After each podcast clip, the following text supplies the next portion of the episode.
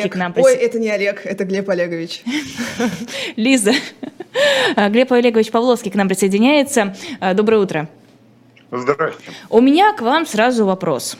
Я внимательно читаю ваш телеграм-канал, и в прошлый раз я забыла вас об этом спросить, но теперь спрашиваю, чем вам не нравится название «Живой гвоздь»? Колется. Слишком как-то остро? Выпендрежим, наверное. Я не могу объяснить своих эстетических предпочтений, они у меня есть просто. Угу. Хорошо, на этом мои вопросы закончились. А Оксимирон или Нойз здесь не будет про эстетические предпочтения? Вот о чем вы хотели поговорить. А вот Алексей Алексеевич, между прочим, ответил нам на этот вопрос. Это из какого-то пласта речи еще советской, по-моему, «Живой гвоздь». И не знаю, кому-то что-то это говорит? Нет. Ну, тогда... Но мы не критикуем, В смысле, это же была рубрика в «Утреннем развороте», «Живой гвоздь», как там гвоздь программы, а тут он живой, он включается, и как бы это была конкретная рубрика «Утреннего разворота». В общем, ладно, давайте оставим «Живой гвоздь», Оксимирона и Нойз МС и перейдем к обсуждению важных, серьезных тем.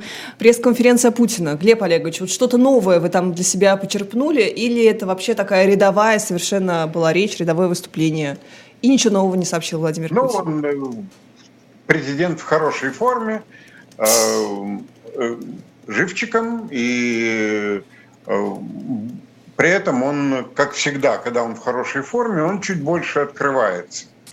Вот. Понятно, что он не хочет прекращать эту СВО, но при этом хочет ее как проложить с разных сторон, что Украину уничтожать не будем, но ведь мы и не можем, вот в чем дело, ее уничтожить, поэтому, так сказать, это как бы такое, не больно-то надо, как говорится, не догнал, так согрелся.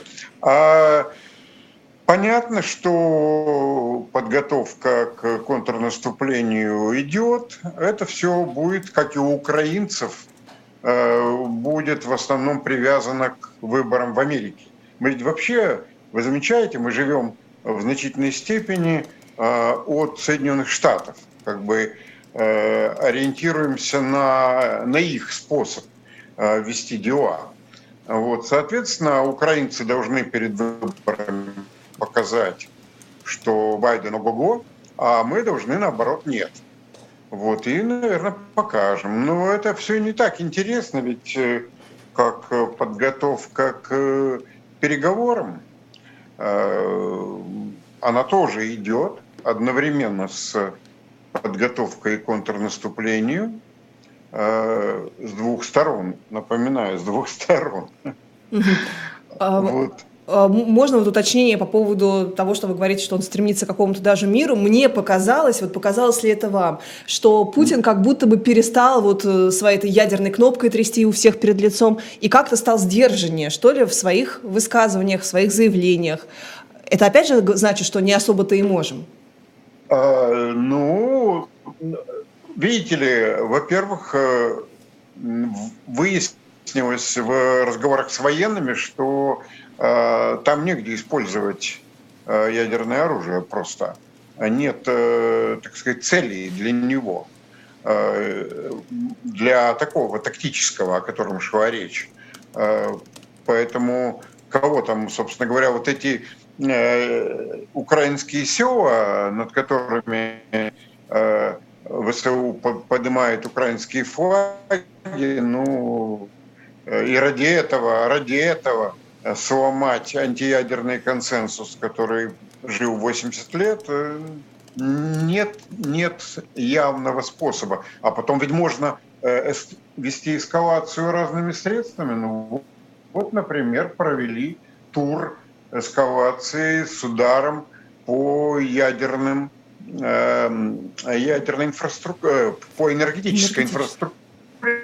И оказалось, что советская энергетическая инфраструктура Украины очень ударопрочная, как, впрочем, и российская.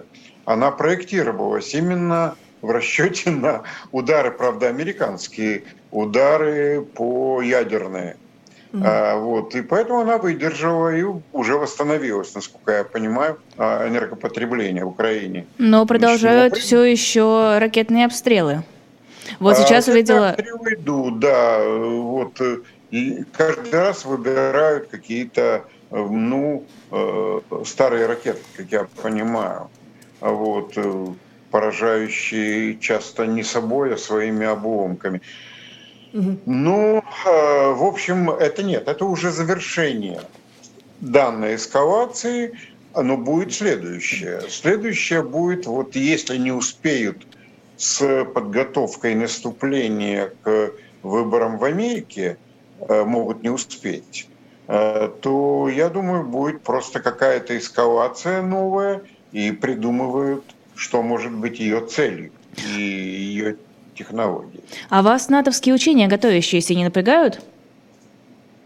Нет, это же, во-первых, натовское меня ничто не напрягает. И мне кажется, здесь нечего напрягаться, потому что НАТО — такая обстоятельная, регулярная система с преобладанием бюрократии. Там неплохое оружие.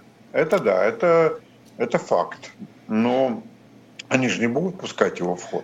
Просто я поясню, в чем дело. У меня сейчас ощущение таких флешбэков, потому что буквально неделю назад я писала текст для журнала «Дилетант» про учения 1983 года, которые назывались «Опытный лучник» и был «Арчер», как раз когда НАТО проводило учения на случай ядерной войны, и Советский Союз тогда еще решил, что НАТО действительно готовится к нападению и собирался превентивно ударить по странам НАТО. Это был опасный момент. Вот. Я веду к этому. А не следует ли сейчас думать о том, что Путин может воспринимать это как угрозу, использовать это как повод для какой-то атаки? Повод Путину не нужен, понимаете? Вы должны ясно понимать, что повод Путину не нужен. 24 февраля было без всякого повода. В чем и ужас события. Повода не будет. Если почему-то атмосфера — это атмосферная вещь.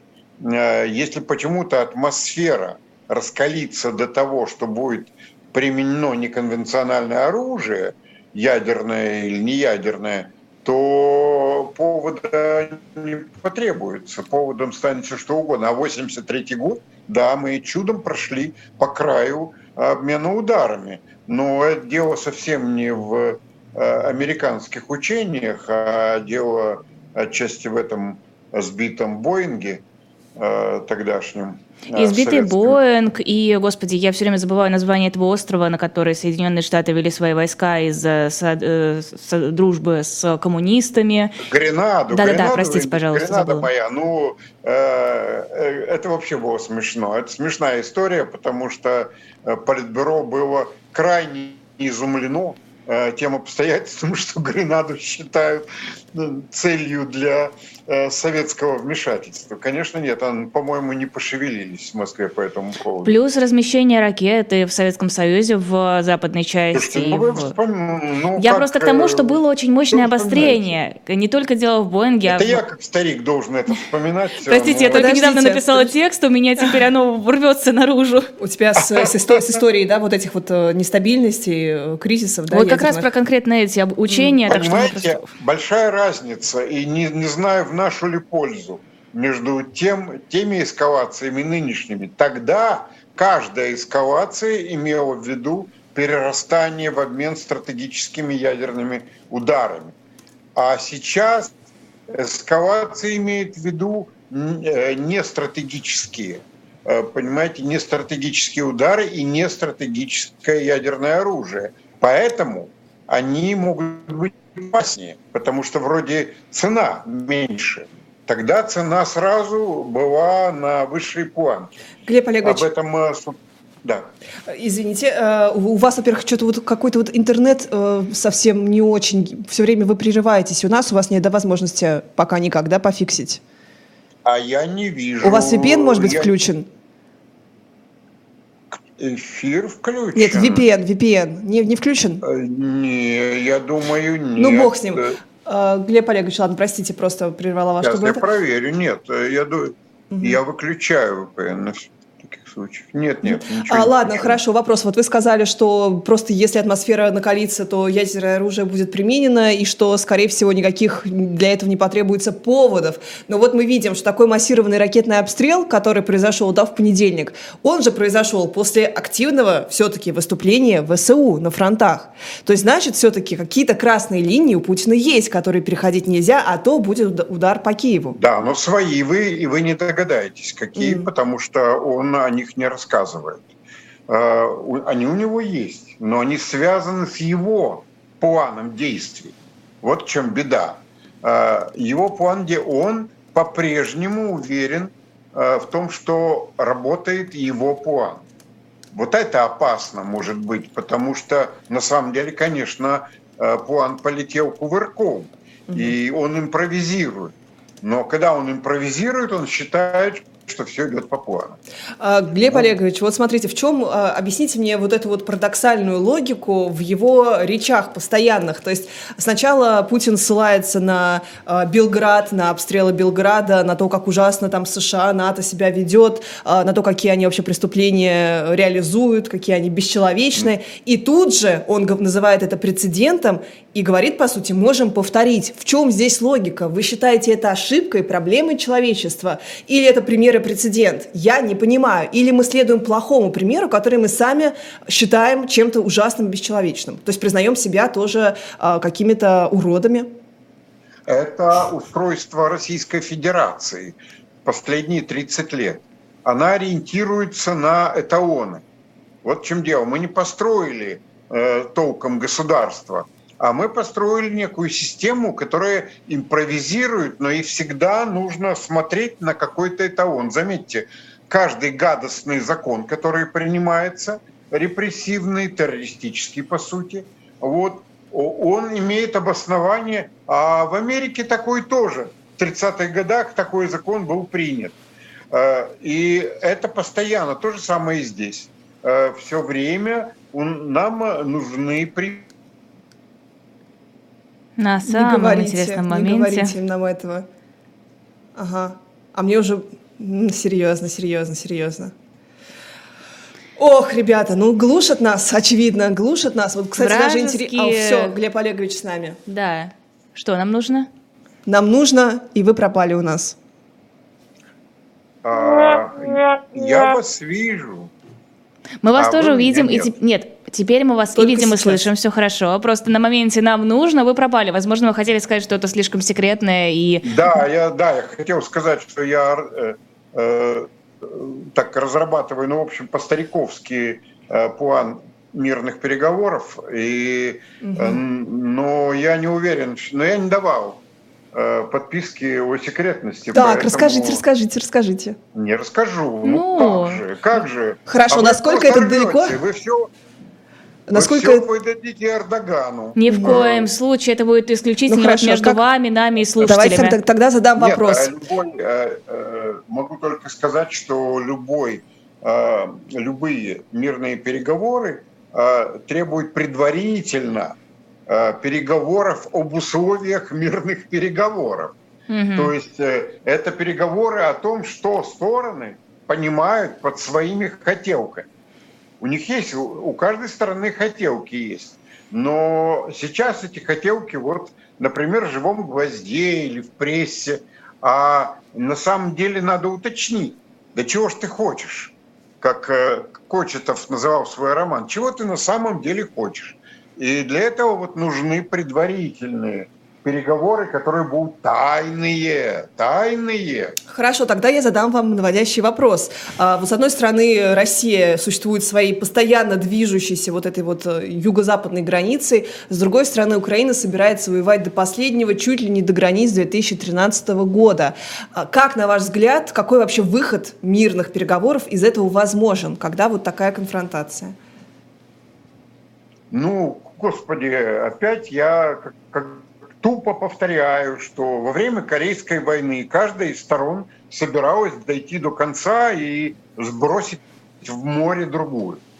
В итоге уже с тех пор Вот сколько лет мирный договор не подписан, а они прекрасно удовлетворяются той половинкой, которая есть. Бессмысленно спорить и обсуждать, особенно с пропагандистами, особенно с российскими и украинскими, будет чей Крым. Ну это что, это просто какой-то идиотизм. Я поняла, что это был идиотизм. У нас просто поэтому опять какие-то проблемы со связью. Предварительные переговоры, а вслух никогда, ни в коем случае до полной победы война. Угу. Но уже Керенских нет, которые готовы воевать до победного конца. Вашингтон-Пост пишет о том, что окружение ближайшее Путина вообще не понимает, как развязаться теперь с этой войной, все хотят мира, не знают, как об этом сказать, и раздумывают всерьез о перевороте. Вы считаете реальным этот вариант развития событий? Но это военная пропаганда. Я совершенно спокоен к таким вещам. Да, это еще американская военная пропаганда. Это тоже пропаганда, и, кстати, хорошая, в отличие от российской. Более мощная, во всяком случае, более громкая, чем у нас. Ну, нет, это некоторая чепуха, конечно. То есть правдой является одно, что все, кто ведут войну, втайне ориентированы уже на ее конец. Но по-разному пока его представляют, и по-разному представляют переговоры о завершении. Просто мне тоже стало любопытно, кто вообще мог из окружения дать интервью под эмбарго Вашингтон-Посту в такое время. Тоже, да, меня это немножко... По телефону. Голубями. Ну какой телефон? Ну вы что, голубям отправить? По вертушке. Вашингтон-Пост позвонила по вертушке. Ну вот в такое подтверждение, что ли, вашей версии, хочу просто напомнить, что после этого ракетного уже массированного обстрела со стороны России Запад начал заявлять, и Литва, и Германия, что у них боеприпасов нет, одни сказали, а Германия заявила, что при всех существующих боеприпасах нам хватит их на 1-2 дня войны. То есть, мол, мы не будем ни в коем случае. Никакой стороны. Нет, они ведь имели в виду другую войну. Им хватит на 1-2 дня войны с Россией. Ну, вот, разумеется. Поэтому они все-таки должны что-то оставить себе тоже, чтобы выпустить последний залп. Но они с Украины. Но, конечно, понимаете, это игра. Вот это все, это такая стратегическая игра. Она ведь не с нулевой суммой. С нулевой суммой игра была бы при обмене ядерными ударами. А это другая игра. Это стороны стараются запутать друг друга. И Путин в своей пресс-конференции изрядно внес в это вклад.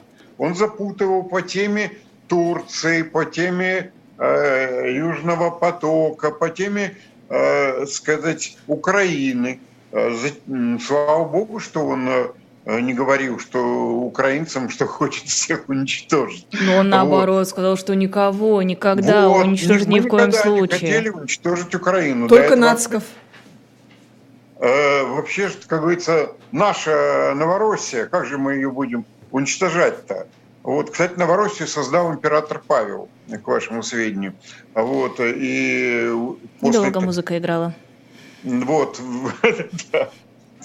Вот. Так что интересная история, если бы людей не убивал, понимаете, при этом все время будут убивать людей в разных количествах. Вот это печально. И наши мобилизованные, к сожалению, уже тоже в этом числе. Они уже зачислены в ресурс. Как и Стрелков. Вот, а вы верите, что все-таки Стрелков там? Да, я поясню для слушателей. Опубликовала жена Стрелкова фотографию, где Стрелков в военной форме, и она его там обнимает, но она сказала, что типа у него все хорошо, он скоро выйдет на связь, но не сказала конкретно, действительно ли он куда-то отправлен, как он отправлен, сам поехал, не сам, подробностей нет. По-моему, он где-то там. Угу. А думаете, он туда отправился добровольцем или все-таки его мобилизовали за то, что... Юридическую сторону вопроса я не знаю. Ну, вряд ли штрафником. Не, ну подождите, вот была сейчас волна, ну, вернее, сообщение о том, что будет волна репрессий против этих военкоров и, в принципе, телеграм-каналов, которые наезжали на Министерство обороны, да, так называемые военкоры. Насколько, на ваш взгляд, это вероятно? Будут ли сейчас чистить эту поляну? Просто Стрелков в том же списке. Мобилизовать. А их могут просто мобилизовать. Вот, и вопрос, Лиза, об этом и есть. Потеряют право что-либо вообще писать в социальных сетях. Это такой способ, который, по-моему, рассматривается в Минобороны. Любопытно, что главного редактора «Черной сотни», который уже давно-давно на фронте в ДНР, ему пришла повестка. То есть приходят людям там с пулевым ранением в живот, с безруким, со сломанными ногами, с диагнозами, там, с ВИЧом, с раком. И вот, да, черносотенцу, который уже там. Я обратила внимание на выступление Жозе Бореля, но не обычное, а то, в котором он сравнивает Европу с садом благоухающим, прекрасным, а весь остальной мир с джунглями. Вот это практически такая полунацистская, что ли, риторика. Да, он говорит, что нам, нашему прекрасному саду, нужно общаться с джунглями, и нужно с ними делиться, и нужно быть более открытыми. Но, тем не менее, само разделение, оно какое-то чудовищное или нет? Это тонкое наблюдение, потому что я тоже уже некоторое время наблюдаю, что воскресли такие образы, которые в Европе просто были запрещены, и ни один официальный деятель не позволил бы себе раньше так говорить.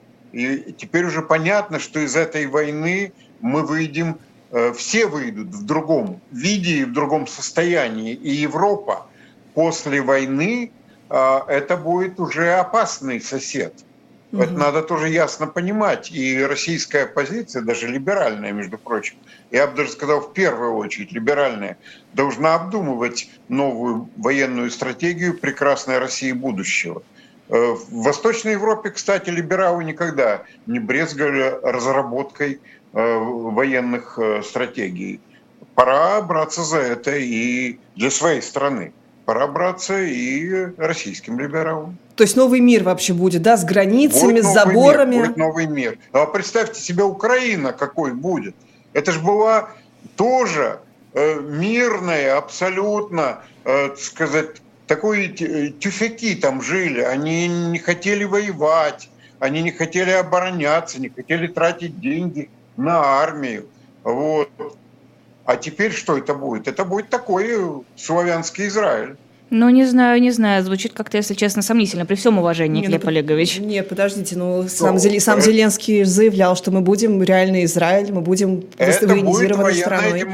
Это будет военная демократия. То но есть это в том случае, всегда будем ждать угрозу террористическую. Это в том случае, если режим в России нынешний сохранится и... Нет, потому что, понимаете, вы не понимаете, что такое власть. Когда возникает... В Украине долго после Кучмы не было повода для какой-то концентрации власти. И вот повод — война. И власть там, где война, а война там, где власть. И эта сцепка уже не распадется. Глеб Олегович, спасибо вам большое. Неутешительные совершенно сегодня какие-то итоги. Давайте к следующим нашим разворотам вы какие-нибудь оптимистичные высказывания подготовите. Вот какая у вас депрессия? Давайте, я готов. Я могу светлую сторону рассказать в следующий раз. Расскажите, что у вас за книга за спиной, спрашивают в чате очень часто. Что у вас за книга? Это книга Корчика «Король Матиуш Первый». Моя любимая детская книга. Да. Она издана на русском языке в Варшаве в конце 50-х годов. Я-то думаю, что такое знакомое. Только у меня другая обложка была красная, такая яркая. Это позднее. Будет что-то хорошее, обещает нам Глеб Павловский. Ну, не знаем. Все депрессивнее и депрессивнее. Все про эскалацию, про границы, заборы и заморозку конфликта на уровне, не знаю, Северной и Южной Кореи. Вот в такое будущее. В общем, ждем от Глеба Олеговича к следующему развороту позитивной стороны происходящего. Глеб Олегович, спасибо огромное. Глеб Павловский, политолог, был у нас в эфире. Спасибо. А мы завершаем наш субботний утренний разворот. Впереди остается еще воскресенье, а сегодня, если вы не спешите куда-нибудь, не знаю, на природу... Мы уже завершаем? Да. У меня, знаешь, сколько анонсов, Лиза? Я могу еще минут 10 говорить. Так вот, я сразу скажу, что будет сразу после нашего эфира в 12 часов после часового перерыва будет программа «Будем наблюдать». Алексей Венедиктов будет отвечать на вопросы ваши и Сергея Бунтмана, ведущего этой программы. Алексей Венедиктов, российские власти считают иностранным агентом. Затем в 13 часов программа «Персонально ваш» с Григорием Явлинским, председателем Федерального политического комитета партии «Яблоко». Это вторая часть. Уже был у нас Явлинский. В том же составе Сергей Бунтман и Алексей Венедиктов будут брать у него интервью. Затем переключитесь на канал «Дилетант». Там программа «Книжное казино». Моя любовь, правда. Обязательно приходите. Потом в 15 часов программа «Одна» с Ольгой Журавлевой. Знаю, вы ее нежно любите. Не забудьте прийти и пообщаться. Ну и, конечно же, подписывайтесь на телеграм-канал «Живого гвоздя», на YouTube-канал «Живого гвоздя», где сейчас идет этот эфир. Скачивайте приложение «Эхо», заходите на сайт тоже «Эхо». И, конечно же, «Эхо новости» и «Эхо» — это телеграм-каналы, на которые тоже стоит подписаться. Также можете подписаться на наши с Лизой личные телеграм-каналы. Ссылка на них есть в описании под видео. И даже есть мой YouTube-канал в описании, там указано через собачку.